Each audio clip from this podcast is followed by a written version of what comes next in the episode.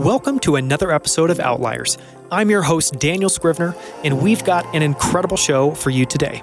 On Outliers, I decode what the top 1% of performers across industries have mastered and what they've learned along the way. In each episode, I dive deep to uncover the tools, habits, and ideas that we can all apply in our own lives. And today, I'm talking to Jessica Hansen. As an actress, she's appeared on hit TV shows like Parks and Rec and Veep. And as a vocal coach, she works at NPR, where she helps all of NPR's on air talent to sound incredible. In the lead up to launching Outliers, I was lucky enough to work with Jessica, and she helped me finally get comfortable and confident with my own voice. And that's exactly why I wanted to have her on the show. We go deep on how to find and own your voice, overcoming your fear of speaking publicly, why the best voices are often the quirkiest, and how to sound interesting, as well as why that's important. And we cover a ton more. If you've ever struggled with your own voice, this episode is for you. None of us get to pick our voice, but it's up to each of us to get to know it, own it, and harness its power. With that, please enjoy this vocal masterclass with Jessica Hansen. Jessica, welcome to Outliers. I'm so excited to have you on. Oh, thank you. It's a pleasure to be here. So, I wanted to start by maybe going back a little bit. And you and I haven't talked about this, but I'm curious for you. When very early on did you kind of develop that connection with your voice or with other people's voice? And was that something you discovered early in life? Was it something you discovered later in life? I'm curious where that this kind of fascination came from. Sure. Yeah. No, early in life, all I was interested in was theater. I wanted to be a theater actress, and I was very I was very drawn to the idea of dropping into another character. And I wasn't very good actually at thinking about how to change my voice for the character. I probably thought about what that character might wear, or maybe some backstory stuff, or even, you know, physical differentiations from my own natural way of carrying my body. Growing up, I think I just was really interested in the psychology of the characters and didn't think about the voice, I would say, very much at all until I went to graduate school. I think I was thinking about how I could use my voice better, but even then, maybe not necessarily thinking about really transforming my voice. And it wasn't until after graduate school, I started working with a theater company called Lean and Hungry, and we did Shakespeare and other stuff kids have to read in school audio versions. And I would work with the actors and help them to figure out how to separate their voices. Because if you're playing two or three or four characters on a stage, you have costumes and body posture and all kinds of things to delineate you're a different character. But if you're doing it in audio, the only thing that you have to make it a clearly different character is your voice and how you're placing your voice. And so I think that's when I really started to crystallize where you can place your voice, how you can use different resonances, different pitches, flattening the voice, opening the voice to create really different sounds. And that's when I got really interested in it. And as that work bled over into other kinds of voice coaching, that's when it sort of became apparent that I knew more than I thought I did. You know how you get better at something and better at something and you don't have any perspective and then you work with somebody who's got no voice training at all and suddenly you realize, "Oh, like what seems totally basic to me is a mind-blowing revelation for this person. This is cool. I can really help people change not only this technique, but change how they feel in a boardroom or how they feel in their lives. People can feel more heard. People can feel stronger and more confident. People can feel like they've got control over the image that they're projecting vocally. So I think it was fairly late in life. I definitely was in my 30s, I think, before I started to really hone in on what does the voice do and what can it do and, and where are all the places it can go and where can it open and how can we use that. And so you have that theatrical background. But then over time, like I worked with you in a setting where I was really working on my speaking voice, which was something mm-hmm. that I have never had a, a, ton of confidence in. And so you're able to span that spectrum of everything from singing to theatrical to more of a speaking voice. Then you're also working at NPR. Talk a little bit about what that work looks like. You know, what does your work look like at NPR? Who are you working with and what are you doing? Sure. At NPR, the work with the people who are on air, mostly journalists, hosts, podcast hosts, correspondents, the international correspondents, also some of the executives, people who stand up at conferences and use their voices in a professional capacity, people who are representing NPR and need to have the ability to give a good presentation out there in the world. And it's a really, it's an interesting breadth of people. It's everything from people in their 20s to people in their 70s, men, women, people from all over the country, people from all over the world, different backgrounds. Some are coming straight from print and have never had any experience at all using their voices. Some have been on the radio for 50 years and they're locked in their habits and they really just need to get some new skills and break down the trenches that they've built that they're used to operating in. I typically work with people one on one, the way you and I work together. When we were in the building, I would do some workshops, small workshops for 10 or 12 people so we could do a deep dive and give some people some skills fast. My wait list was like 2 years long. so so we needed a way to to get more people in have a few skills faster. And then sometimes I go in to a tracking session, you know, sometimes people will say I'm tracking the story and I'm not sure what I'm doing. Can you sit with me and hold their hands a little bit, which is lovely. I'm always happy to do that. And once in a great while, they'll call me in for an audition. You know, we're auditioning a new host for All Things Considered. Can you come in and, and tell us what you think of these voices? You talked about working with journalists, and one thing there that I think is so interesting is clearly there's the hard work of being a journalist. You've got to figure out what you're going to research. You have to figure out how to put this story together, how to tell this story in a really compelling way. But then alongside that, I always feel like, you know, whether it's especially news anchors, I guess, on TV, but it just feels like in journalism, there's a degree of theatricality that the best journalists you watch on TV and the best journalists that you listen to on NPR, they not only have a compelling story to tell, but they're focused just as much on all the tools they can use to really connect people with that story and tell it in a compelling way. Is that what you find? Do they immediately draw that kind of parallel and are they super interested to dive into voice work with you? Definitely. The performance level is key. Journalists you're right. I mean, their training is about reporting. They're trained to cultivate their sources and get the story and to write the sentences and get all the facts in in the arc of a story. And so often, when I start with somebody new, the first thing they say is, I've never had any training for how to use my voice. I'm so glad to be here. Thank you so much for doing this. Because it's not in journalism school, it's not in J school, it's not in the training, it's not in the internships. And so, I mean, someday, if I have my way, J School will include how to use your voice, how to tell the story vocally. And for those who are in television, as you mentioned, I mean, it's more than just being able to read the prompter, it's also being physically relaxed and engaged as well. Definitely, the folks that I work with, I hear across the board just an incredible amount of gratitude that they're getting this training because otherwise they don't know where to start.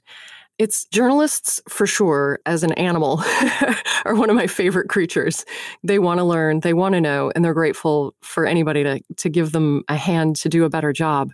But also, I think everybody who comes to this work, anybody who's interested in learning about their voice, it's not just how you sound, it's your ability to communicate, it's your ability to express yourself and reach out to others. It's not just how you sound your voice. It's your voice. It's who you are. It's what you want to say. And if you have a tool that can help you express yourself, isn't that better? so sometimes the folks that I work with, they aren't on air at all. They're people who just say, I've always been quiet and shy and I just want to be heard. And that is 100% a great reason to do voice work. Yeah, it's fascinating. I want to go back to something that you mentioned that you do at NPR occasionally, which is be a part of the panel of people that will listen to and, and interview uh, potential hosts. And I'm curious there, one of the things I wanted to try to spend a little bit of time on is when you work with somebody, or in this case, where you're listening to a host for the first time, what are you listening for? Is it that you want to try to have this voice that's beautiful and perfect out of the box? Is it that you want to see that all the basics and fundamentals are there and you can build on top of that? And part of what I want to explore is how much of someone's voice is fixed and how much are they really able to grab onto and control and refine and improve?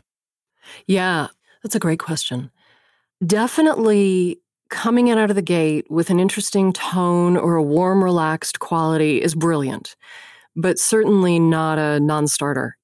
The ability of the human body to adapt. I mean, we this old dog new tricks thing is nonsense. We can always learn. We, if we stop learning, we stop we stop living. Right? We're always capable of of learning something new, whether that's kinesthetic learning or analytically or emotionally. The what I'm looking for is a person who is willing to try something and has the flexibility to make the shift. If you ask for a change, can they budge even a centimeter? If their voice can move just a little bit, if you can move the needle just a titch, it means if, you know, just by asking them once, that it means that when we sit down together, and I teach them some techniques and they start practicing things, then they can grow and deepen and open and range can expand.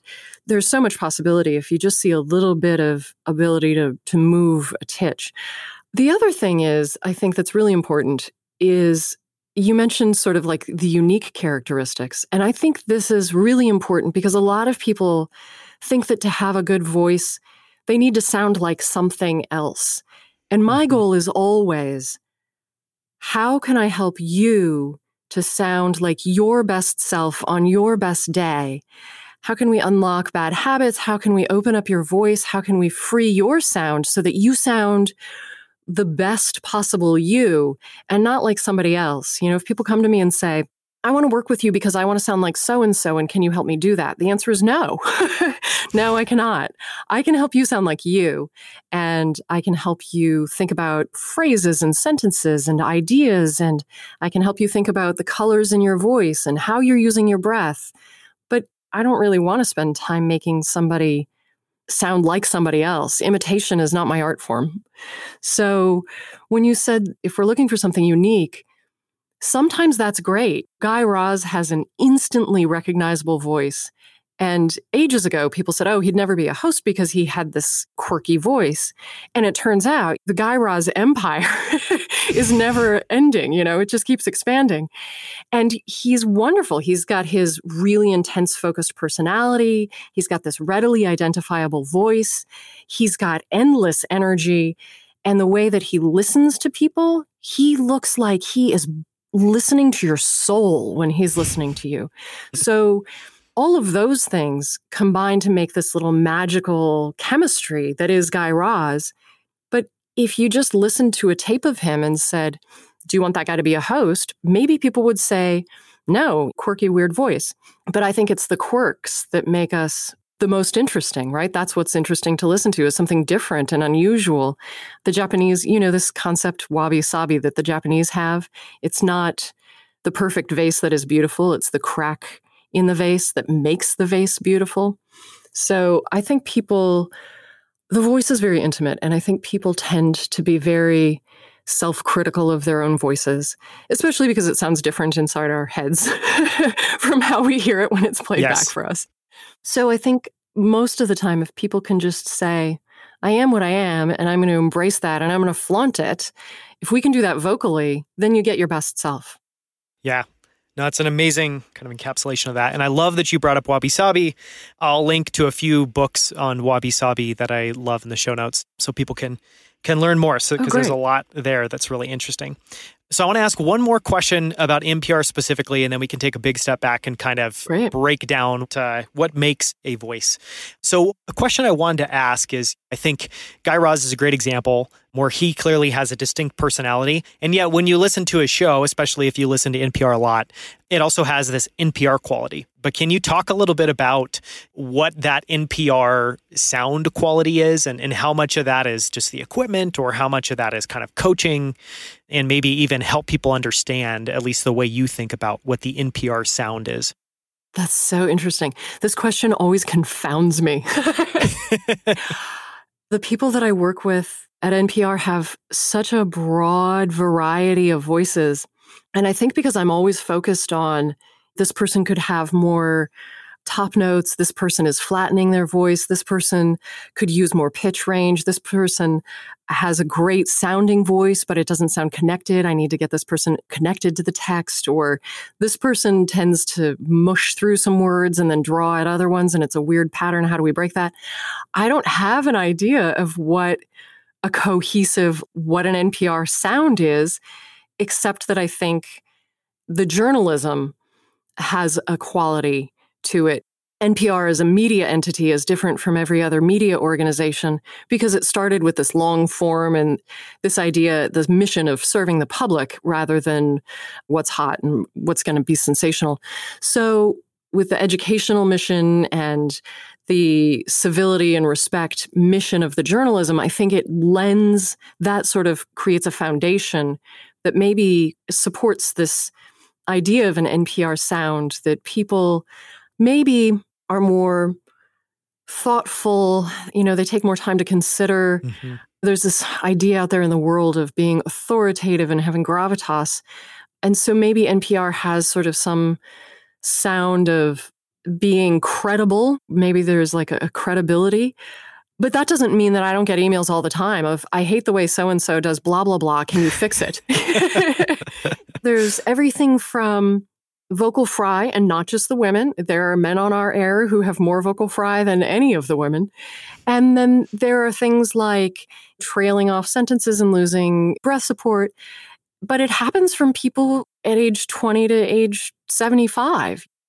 Yeah, I think you hit on it. I don't think it's a particular sound, but I do think it's a, almost a, a style or a feel to it where it feels to me unhurried, thoughtful, considerate, mm-hmm. like someone's truly listening, and which is a little sad to say, but that does stand out in pretty striking relief in a world where people are talking faster all the time and trying to cram in as many points as possible. Yeah.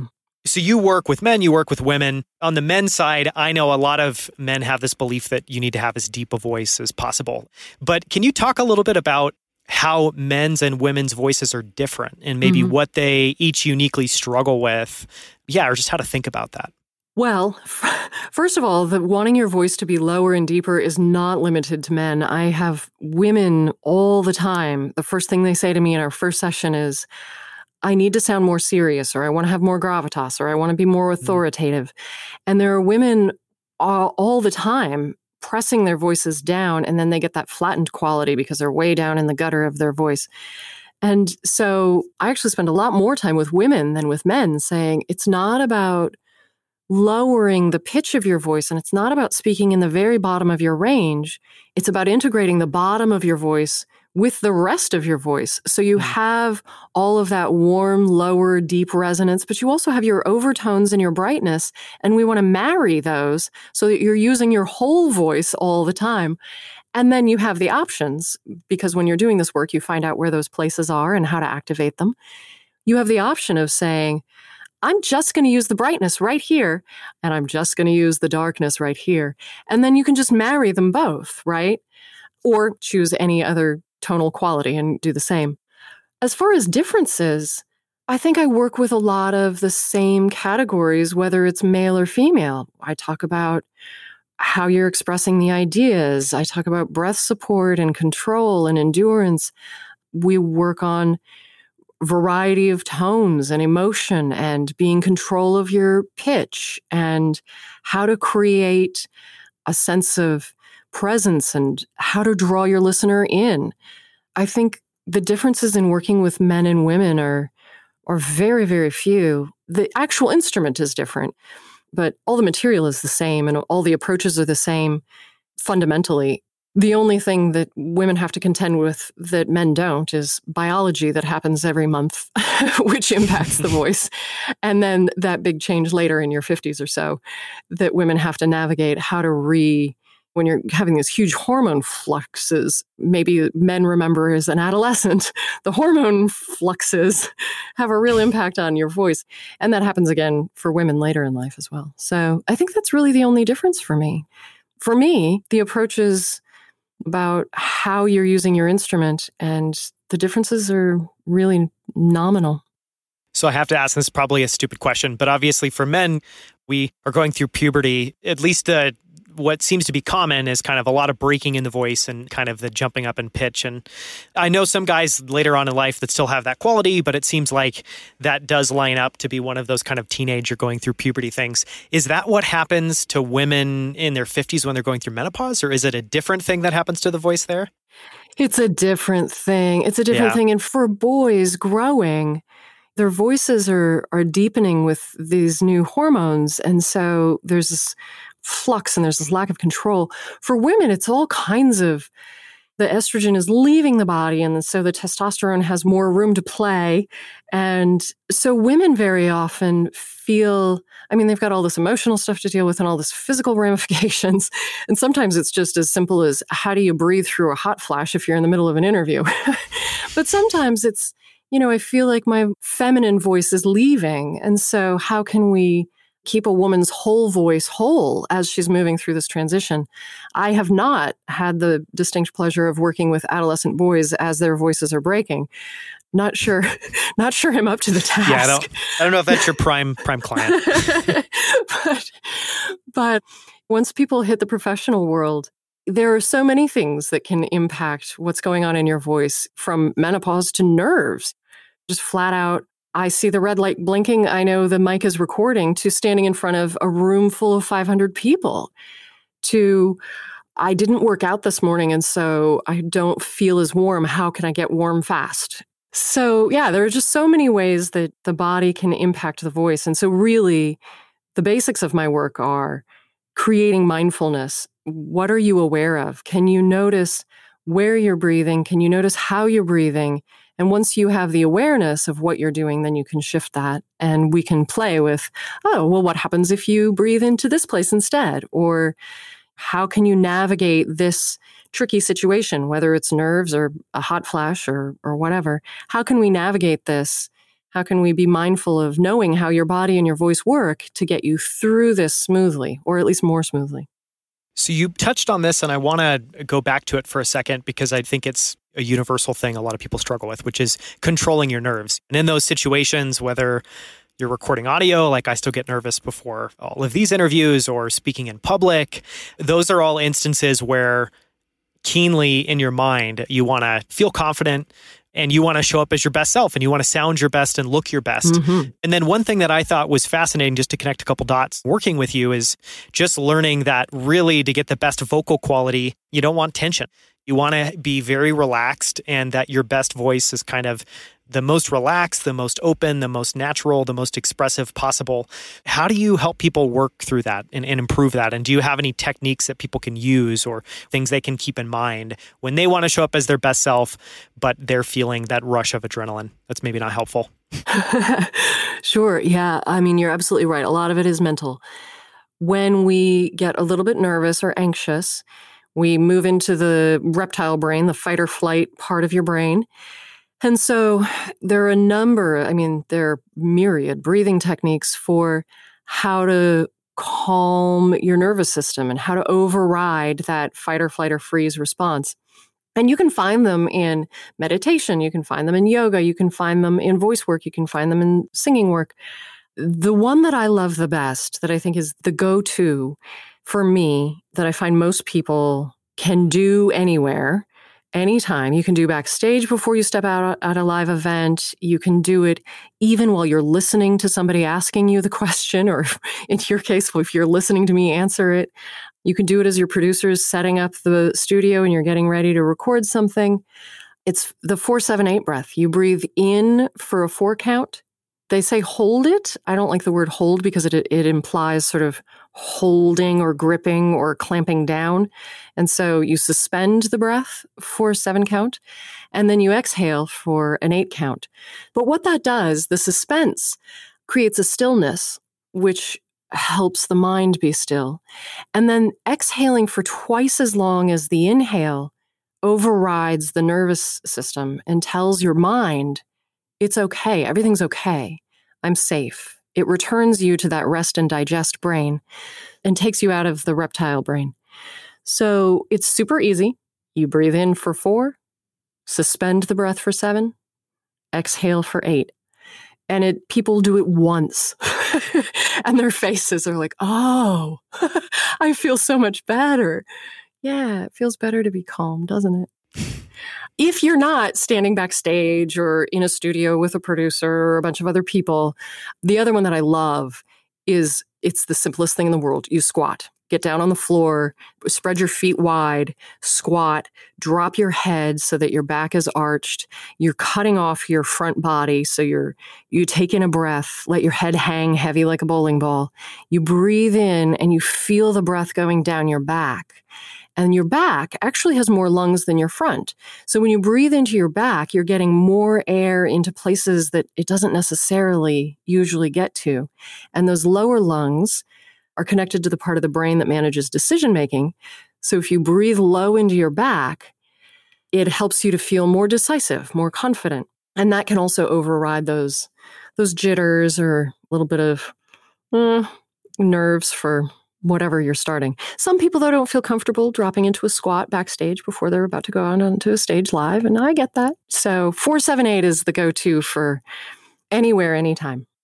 I love that you touched on that because that's the single best little tutorial I've ever heard on 478 yeah. and 478 breathing. And it is, it's amazing. And, you know, I've also shared it with people that are going through, I don't know, what might be described as like a mild panic attack or they're having mm-hmm. just this wave of nervousness and anxiety. And it is amazing because you'll start that 478 kind of sequence and you'll feel terrible. And, and yet by the last four counts, it's just this, this wave yeah. of relaxation. And it's yeah. an amazing technique.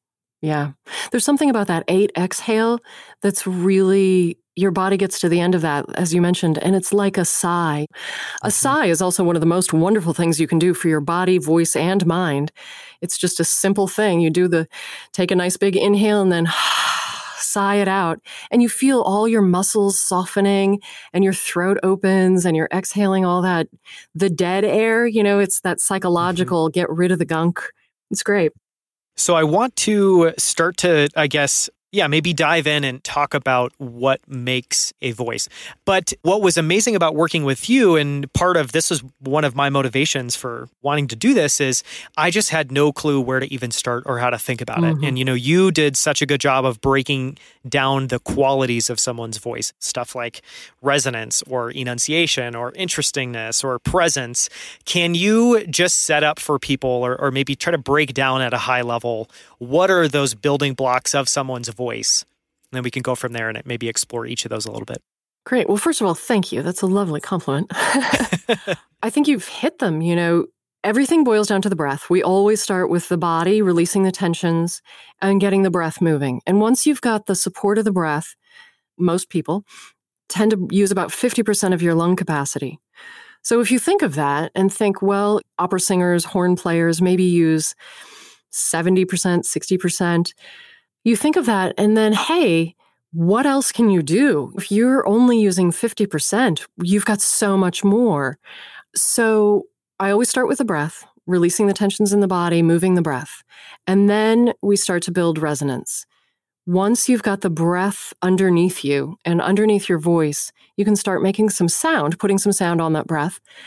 And then where are you going to put the sound? That's when it starts getting fun so the resonances can happen in so many different places. You know, you can have chest resonance or head resonance, which I think everybody is familiar with, but can you put your resonance in your nose if you want a brighter sound? Can you put it in your jaw? What does it feel like if you're moving your resonance to the top of your head? Can you put it all the way down in your hip bones? Where can you move your resonance? And then what kinds of tones do you want? Then we can start working with not just pitch range, but emotional tones, points of view, how are you coloring your text? Do you want it yellow or blue? Do you want it pink or green? You can start with things like good news, bad news. This is happy or this is sad. And then you can move into things like curiosity, suspense, inviting somebody in, being sounding assured when a lot of the journalists have to do a lot of bad news and it can't just all be serious. This is serious. This story is serious. This other story is serious. You have to find what are the various colors there. Everything can't be blue. You have to have light blue and dark blue and indigo and turquoise, right? And then once we're sort of happy with all the freedom of choice that we have with our voice, then when you're sliding that onto text, then you we can drill down to the specifics of phrasing, pacing, enunciation, who are you talking to? How do you make this engaged and energetic without overdoing it. You don't want to sound like you're forcing anything. You still want to sound authentic. But that's when the fun, that's when you're juggling seven or eight balls in the air at the same time. And I'm saying, no, I promise it will all make sense next week. okay, we talked a little bit about those basic building blocks of someone's voice. Obviously, you work with a lot of people one on one. But walk us through so you meet somebody for the first time that you're going to work with together one on one. And you have these kind of sessions planned out. What is your process like for breaking down someone's voice and understanding where they can improve? And then how do you put together a plan for that? Great. All right. Now I'm revealing all my secrets, huh? so, the first thing I do is have a phone call with them, like you and I did, because I want to hear how people talk normally ask them a few questions about their background and their experience, both for the content. I need to know what the experience is, but also just to hear how people normally talk. When we're on the phone, you can sort of, if you don't do a video call the first time, I can't see the person. So I don't have any visual pollution. And I'm not also distracted by how am I also presenting myself. Just the phone call is pure audio. I get to hear how a person just speaks naturally. And then once I've sort of noted where's the resonance, where's the resonance not? Where do I hear tensions? Where can I hear, even in speech, is there jaw tension or is this person running out of breath? Is this person a fast talker? Or does this person collect their thoughts while they're speaking? Does this person have a lot of vocal fry? Does this person, whatever? Once I've assessed that in just normal conversational speech, then I run them through a little assessment, asking them to do different things. Can they meow like an annoying alley cat? And it, some people cannot. Some people say, meow, meow. it's like, well, okay, great. They can't, with that prompt, imagine or put their voice up into a really annoying nasal place. So maybe I try something else, or maybe I just say, all right, we'll see if we, there's another way we can get to brightness or I I ask them to do, you know, can they do these lip trills that are magic, which you and I have done, I believe, right? yes. and so many people can't do just the fluttering of the lips, just the if you can't do that much, you can learn. It is possible. I have had students, clients who have learned, but it, it's a further distance. So maybe there's something else that we can do instead. I probably asked you to do several ridiculous things like bang on your chest like Tarzan. and yes. sometimes I ask people just to laugh and cry. If you fake a laugh or fake a cry, it gets up into that special little space that right up here in your sinuses and your nose and your eyeballs. and if people can place their voices up there, there's like a world of possibility. If people can't, then we have to come at it from a different direction. Yeah. So you broke down there some of the what your general process looks like, what you're looking for. Now, I guess my experience working with you was it's really about then layering on, and it starts with breath support, and then after that, it feel and there's a lot of breath work mm-hmm. that you do with clients, mm-hmm. and then a lot of it I would best describe as like maybe mind body connection, mm-hmm. where it's very much like how can you be more present of restriction or tension in different places, and where you're breathing, and when your breath's about to run out, so that you don't always have these you're gasping for air at the end of a sentence. Yeah. And then you're layering on top of it. So once someone has those building blocks in place, where do you try to go from there? And what does kind of advanced voice work start to look like? Sure, sure. Yeah, you're absolutely right. I mean, step one is you have to shed the tensions. You have to open up the bodies, get the muscles soft so that they're not in the way, so that you can breathe. And the breath is under everything. And so yeah, and then you can move that to the resonance in the voice. And then you move to the text. Then you're starting to remember how to keep your breath endurance and your specificity of your resonance and your placement and your sound and all of these explorations that we've done on words. And you won't believe, I mean, the brain is like, I know how to speak, and it goes back to all the old habits. So building that bridge between the new exercises and putting it onto words, even if it's not even sentences, just single words, It's trying to to break down the old habits and build a new habit. We're building the techniques and with the mind body connection, being aware of when I'm focused on putting my resonance in my face, I start clenching my jaw. Yes, if you start noticing those things, then you're onto it and then you can work because once you realize, oh, every time I take a breath, I'm raising my shoulders. Yeah, you're cutting off your air supply. You're trying to take a breath in and instead you're squeezing your, your throat. so yeah, the mind body connection is so critical. Just that awareness. And then once you sort of have overcome, I mean, it's never done. Work is never done, right? You graduate from high school, you go to college. The same is true with breath work and voice work. Once you say, okay, I mastered this plan that Jessica's given me, I've done my exercises every day for a month. I'm so good at these exercises and I'm learning how to put them on words. Then everything morphs, you know, then you start reading paragraphs and thinking, oh, well, what happens if what happens if I read this whole paragraph just thinking about soft jaw? I'm just going to let my jaw drop open the whole time, and I'm not even going to think about what the words mean. What happens? And then when you do that, suddenly you find, oh, wait, without that tension in the way, all of your meaning and in- intention of the words and the content comes through because there's nothing to stop it. That jaw hmm. isn't impeding your speech. And so boom, there's so much more freedom. What happens when I noticed that I was leaning forward and so I was jutting my throat forward, so I was cutting off my airway? What happens if I get back in alignment and my throat is, my airway is all clear? What happens to my sound? Wow, I feel more confident. I feel more relaxed. I feel more powerful. So, really, I mean, there's no end. it's just a constant exploration. And once you've got a mastery of, of this toolkit, then you can sort of poke and explore and then come up with new tools. I love there that you brought up jaw tension because it clearly a, a part of your work is what is there that we can improve what is maybe not there that i can add or help them flesh out but then a big piece of it as well too is in what ways are they kind of their own worst enemy? And how can we get rid of some of those obstacles? Yeah truly. And people so often don't have that awareness and just you can see it even when all the coaching is remote.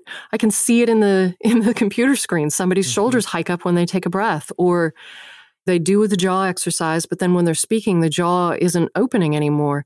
But this is true of so many things. We hold in these these micro places. We hold ourselves. We might have tension in our middle back that we haven't paid attention to because we're so worried about our shoulder tension. And once you finally release the shoulder tension, you notice, oh my gosh, I'm doing this really weird thing with my middle back. I'm like clenching between my shoulder blades. And so once you release that, you notice, oh, I'm like gripping my own fingers. I'm making like claw hand. Why do I have all this tension in my hand? And so it's just this constant process of shedding, shedding, shedding, shedding re- tension and building the habit of release, the habit of softness, and the habit of openness. And it does get easier. I mean, you talked about like advanced level, it gets easier. You walk into the studio or you sit down in front of the mic or stand in front of the mic, I hope and you say to your body, let's do a head to toe scan. And you say, oh, I can soften there and there. Oh, and my breath wasn't going into my belly. Uh huh. And my feet, oh, my feet aren't on the floor. There we go. Strong, grounded feet. Okay, I'm ready. And even then, you'll get into some content that you start to think about. And as this cerebral society, you might start clenching between your eyebrows and get that little furrow above your nose, you know, that forehead furrow. And then you realize, oh, that furrow has now blocked my voice again. How do I soften my face? Yeah, I want to explore one thing in particular. So there were some things that uh, after going through the voice work with you just really stood out as simple things, simple concepts that you could think about and have in your mind that could just help you have a voice that people want to listen to. And I feel like that is a, a big reason why I was drawn to voice work. And I knew I was going to be doing these long form interviews. And the thing I feared most was that uh, either as excited as I was, that that wasn't being conveyed in my voice and in the quality of the conversation. And then the other piece was that it would just be monotonous or it would be something that, that people weren't able to engage with. And so some of the things that I took away of working with you was just really simple things like playing with volume, playing with speed, playing with enunciation, just making sure you're enunciating really clearly, and then things like interestingness. But talk a little bit about that. Like, what are some things, what are some concepts that people can maybe latch onto that if they're in a video call and they're doing a pitch or a presentation to their team, what are some things they can have in mind just to make sure that they are communicating the emotions and the interest and the excitement that they're feeling? And, and what are some techniques that people can use to be as interesting as possible? Yes. You do need to keep variety for people to stay interested because even if you're doing something beautiful, but you're only doing it on two notes, those two notes get tiresome. People's ears check out. The brain knows what to expect. And once again, we meander off into what are we going to cook for dinner tonight? So, yeah, changing pitch, changing pacing, using pausing effectively. When you just give a little micro pause, just a little lift before and or after a word, it sets it out for your listener's ear. So, if I say, I'm going to go to the grocery store later, that's nothing. But if you say, I'm going to go to the grocery store later, people are like, whoa, grocery store, that's important. What just happened there? right? So there are little things you can do with pacing and phrasing.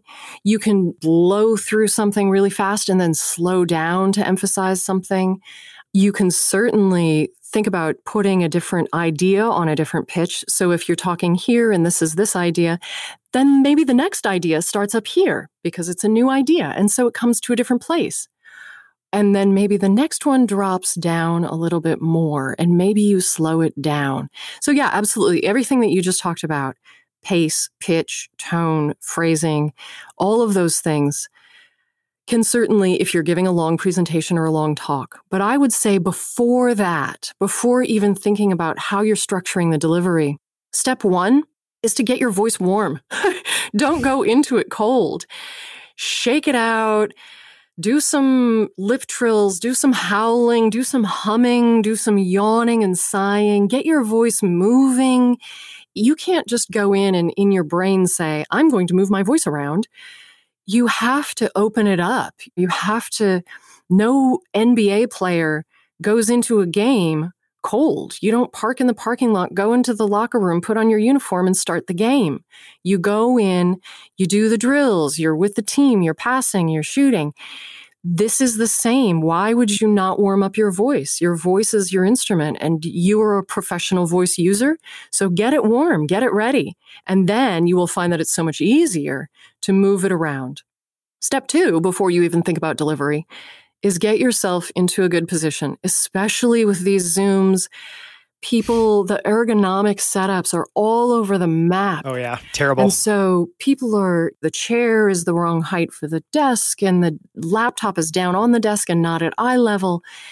You've got to get your monitor at eye level so that you're not cutting off your throat. If the camera slash your screen are below you, you're going to tip your chin down. And then you've, I mean, you can hear it in my voice. If you're tipping your chin down, you're cutting off your voice. And then some people, to counteract that, will stick their collarbones forward to try to make that space so they can breathe. And now you've got like a little zigzag shape in your airway, which is even worse. So make sure that your hips are underneath your ribs and your ribs are underneath your shoulder tops and the points of your shoulders are underneath your ears and your head is balanced and your eyes are looking out to the horizon and not down or up. Either way is going to make your airwave, your channel go janky and you don't want that. And if you've got a warm voice and a clear air channel, then your voice can freely move and you can think about should I go up or down here? Should I slow down here? Where should I take a dramatic pause for effect? Where should I get warm and low and close? And where should I get bright and far and excited? You know, all of those things are after you've established that your voice is ready to do those things and your air is accessible to you.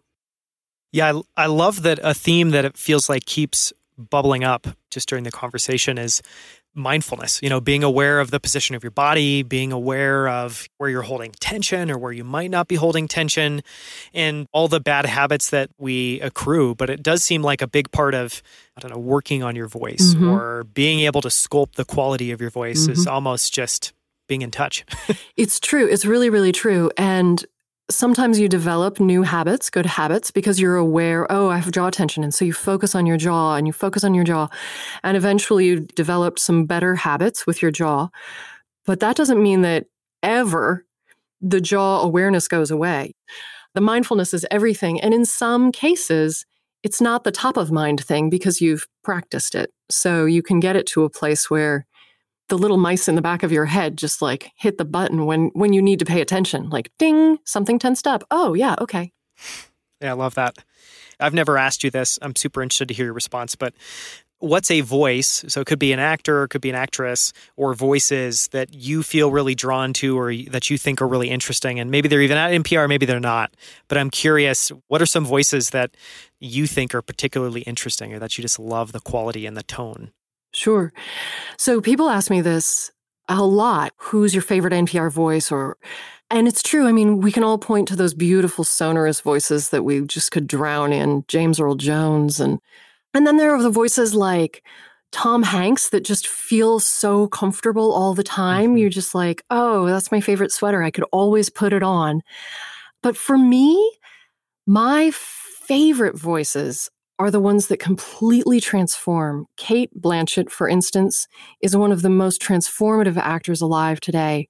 She can, if you look at her in Elizabeth and you look at her in The Gift, there's no way you could even mm-hmm. think they're the same person. And yet, there it is. And she does that physically, but she does it vocally too. She has a mastery of her instrument that even Elizabeth from the beginning of the film to the end of the film is a completely different vocal person. She has such a subtle control over where her voice is and what it's doing. I just love to watch her on screen or on stage because her power, her control, and her subtle use of color in her voice as well as everything else is just mind boggling. I love Cate Blanchett. That's the answer to that one. Cate, Cate Blanchett. Mm, yummy. Period. Full stop. End of story. I love your description of Tom Hanks's voice because one, as soon as you said that, I was like, oh my God, that's so true. And that's just so true of his, I feel like his acting and his persona in general. But I think the other thing that's really interesting there goes back to your point that you want to figure out what that voice is, what the most interesting, most unique version of your voice is and not trying to sound like anybody else. Mm-hmm. And what's funny, just thinking about how you describe Tom Hanks's voice is I'm guessing you've never had a client that's come to you and said, I want my voice to sound like a sweater, like the your favorite homey sweater that you want to put on all the time. And yet that's something that makes his voice just particularly fascinating. True, true. And we love to love Tom Hanks. And so yeah. And he is a person who has a strong sense of self. He's relaxed and confident. He doesn't have one of those booming, sonorous voices, but he is present. He is present in his voice. He is relaxed in his voice, and you can hear it and you're drawn in, right? Well, I am. I'm drawn in. I don't know about the rest of you, but I am drawn in. I feel like, yeah, I can just hang out with Tom Hanks. Yeah, it's a good time. It's easy we did a lot of these when we were working together, but we did a lot of weird but effective exercises. So I'm curious, just personally, are there weird but effective exercises that one, you have every client do, and two, that you do personally that you swear by? And if you describe them to people, they're going to sound a little bit weird, but they're you do them for a reason. Haha. yeah. I mean, I think I, there are clients out there that would tell you absolutely everything I do is weird. for sure. I think I mentioned it before, but the laughing and crying is a great one. We laughter and crying are things that we know how to do. We're born knowing how to do them as babies. We we can laugh and cry. And it's such a powerful, basic human thing inside us that when you just laugh, just even start with a little chuckle, you know, your belly, you can feel your belly connecting with your breath. and it's the same thing with a cry. It's the same mechanism and it's the same placement, you know? that belly kicks in, which connects your breath and your voice instantly. One of the other things that I love to do is any version of a shimmy or a tremor or a shake. When you shake your voice, you shake loose all this crud. You shake loose a bunch of tension. You shake out, even if you go get a massage and get off the table, your voice isn't going to be what it is if you shake because you're also infusing energy in the shake.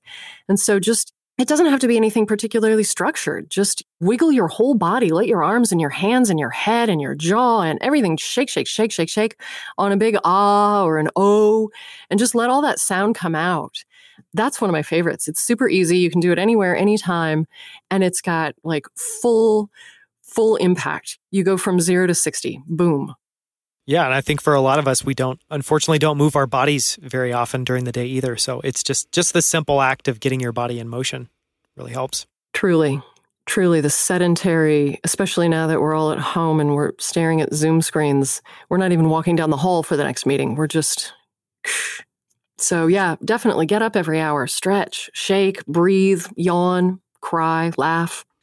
So one thing that yeah, that I want to touch on is for someone listening that they are probably feeling how I felt before working with you, which is they don't have confidence in their voice. They probably don't find it particularly appealing, or they just, I think my experience with it was you don't get to choose your voice. You just, it is there. And for most of us, we never learn, like a lot of things in life, how to harness it or how to think about it. And yet it's something we use all the time to communicate mm-hmm. our emotion, to try to compel people to believe in something that we believe, to connect in intimate ways with our significant other. And so your voice is super important. So for someone listening that maybe has that same sense of, I maybe don't probably particularly like my voice. I want to start making maybe just start with one simple little step to begin their own journey of improving their voice. Is there a book, a course, a video on YouTube that you would direct somebody to, or maybe it's just an exercise? Mm-hmm. Yeah, there are a lot of really good voice books. Voice books, though, are really difficult to read if you haven't already done voice work. The voice books that are out there, they will describe the voice exercises, but it, I think it's really better to have practical mm-hmm. instruction. If you've had some practical instruction, then maybe go back and read the book. It's got good reminders, adjustments for techniques, and good exercises. There is, of course, my YouTube video that has four exercises that's like you see me demonstrating them, super easy to do. Great place to start. They're very basic exercises. As for courses, yes. And actually, right now in the pandemic is a brilliant time because voice classes are online when they aren't normally. Usually you'd have to go to New York or LA or London. And right now, everybody's doing them online. So, absolutely, but be careful, be judicious about who you're choosing. The Linklater Center in Orkney is doing some online right now make sure that you're choosing certified teachers. There's a ton of stuff on YouTube that I look at it and I think, oh my gosh, I hope people aren't doing this. So just make sure that you're choosing whether it's Feldenkrais or Alexander Technique or Patsy Rodenburg or Linklater or whomever. Make sure that you're finding somebody who's a certified teacher. If it's YouTube or you're signing up for a class, sign up through an organization that is reputable but right now is a great time to do a course online because things are accessible and available right now that normally are not. So, yeah, the course options are great. I took last week a Linklater course that was taught by a woman in Mexico and another woman in Chile. And I wanted to just throw out like a few things that I picked up in my own research and experience that you didn't recommend. I just want to be super clear. You didn't recommend these, but I thought I would throw them out and I will link to everything that you just shared in the show notes. So thanks for all those. But I figured I would just throw in a couple mm-hmm. more. You talked a lot about warm ups. One of the things that you particularly gave me were a few tongue twisters that I can do, which were super helpful. One book that I found that's in that same vein that I don't even know. There's probably been a hundred copies of it purchased ever, but I love it. And it's just super fun to do. And it's a great way to warm up your voice. It's just tongue twisters. And Rodney Saulsberry has a great book called Tongue Twisters and Vocal Warm Ups that it's almost like you can flip to any page and just give something a try. And it's a good way to oh, warm it up. Great. And then another one that is a little difficult, but it's a device called a bone prop. And it's for all intensive purposes like a tiny little bone. It's not an actual bone, but it's like a tiny little bone shape that you put in between your top and bottom teeth. And you use it to try to just work on enunciation. And basically, at least I'll just describe my experience with it. You sound ridiculous when you put it in and it makes it just much harder to try to have clear un- enunciation. And so the kind of idea is you can warm up with that. And if you're able to do it in this more difficult way with this bone prop in, then it should carry over to your regular speech. So those are two things that I picked up. Is there any, you have anything to add to that, or is there any products you would recommend? Yeah, yeah, yeah, yeah, yeah. I mean, that's great what you just said about the bone prop. If you can run a marathon, you can run around the block with no problem. This is why it's so important to do your daily exercises if you're a professional voice user or if you just want to use your voice better in your life, to work on it daily, to train. You have to train. And when you create these impediments for yourself to make it harder, like a bone prop or sticking out your tongue to read your copy, it's kind of remarkable how easy it is afterwards it's sort of mind blowing. I mean, for me, everybody's got their phrase or their word that they hate, right? For me, it's digital editor. Don't make me say digital editor. But you stick your tongue out and say it, digital editor, digital editor, digital editor. And then digital editor is suddenly so much easier and the articulation is so much lighter. So, yes, props to the bone prop or just sticking your tongue out. And I was wondering, what's your favorite tongue twister? You said there are a couple Ooh, that you love to do. It's uh, yeah, great, great way to put me on the spot here. Let me see. So I actually have it right here. I mean, they're just really fun. Just to share, the way that I typically do them is I just do them in the car. So I commute about half an hour each way, and so one of the things that I just started doing when we started working together is I would just do a couple tongue twisters in the car. And you know, I guess my thought or something I always try to incorporate into some area that I want to improve is my personal experience has been if I just go for it and try to find things that I enjoy or things that feel more like play or things that feel more like a game, it just makes it so much mm-hmm. easier to do. And so, yeah, one that I like doing is, and these all come right from that Rodney Saulsberry book, is it's called Bippity Bumpity, but it's just bippity bumpity, rippity rumpity, rippity bimpity boo bippity bumpity rippity rumpity let's make it harder to do. Bumzity rumzity dumzily clumsily hopefully soon we'll be through with bippity bumpity rippity rumpity stop when your pink tongue turns blue. And that's one of that's like great. a five or six sequence. And then as you progress you try to do those faster you try to connect them together. And that is i will say very easy. And there are some inside there that are just incredibly difficult to to do. So it's fun. It's a fun way to try to get better at it work on technique let me say one thing about that because when you said it's more fun for you to do it when you feel like you're playing, I mean, that is the key to everything. No matter what these exercises are, if you can treat them like play, if you can play with them, if you can have that attitude of being playful, not only does it make the work more fun, but it makes the work better. It improves the quality of the work that you do when you approach it with a playful attitude you are more relaxed, you're more released. And so the work happens deeper and it happens more fully because you've released all this intensity of focus and concentration. yeah, and you're more present. I feel like a lot of us are just on yeah. the surface and you know, you need to try to find ways to engage a little bit more fully all of your senses and engage emotionally and yeah, it feels like a helpful way to do that. Truly. Well, thank you so much for coming on, for talking about something that I know I was fascinated. And I feel so fortunate to work with you or to have worked with you. You know, and I feel like this is an area that I think a lot of people struggle with and a lot of people would benefit from getting proper instruction. So thank you so much for being so generous for coming on and for sharing at least some of your your secrets. Oh, well, thank you so much for inviting me. It's always a pleasure to talk about this wonderful work and to help people understand that yeah, they're not locked into the sound that they have. You know, you can grow and you can change and you can make choices about how you want to sound and, and how you want to express yourself. Until next time, thank you so much for tuning in. For show notes, including links to anything and everything mentioned in this episode, please go to outliers.fm. If you enjoyed this episode, sign up for my weekly newsletter. You'll be the first to hear about new episodes before they're released, and you'll get the best quotes, themes, and ideas from each episode in a weekly update I call Inside the Episode.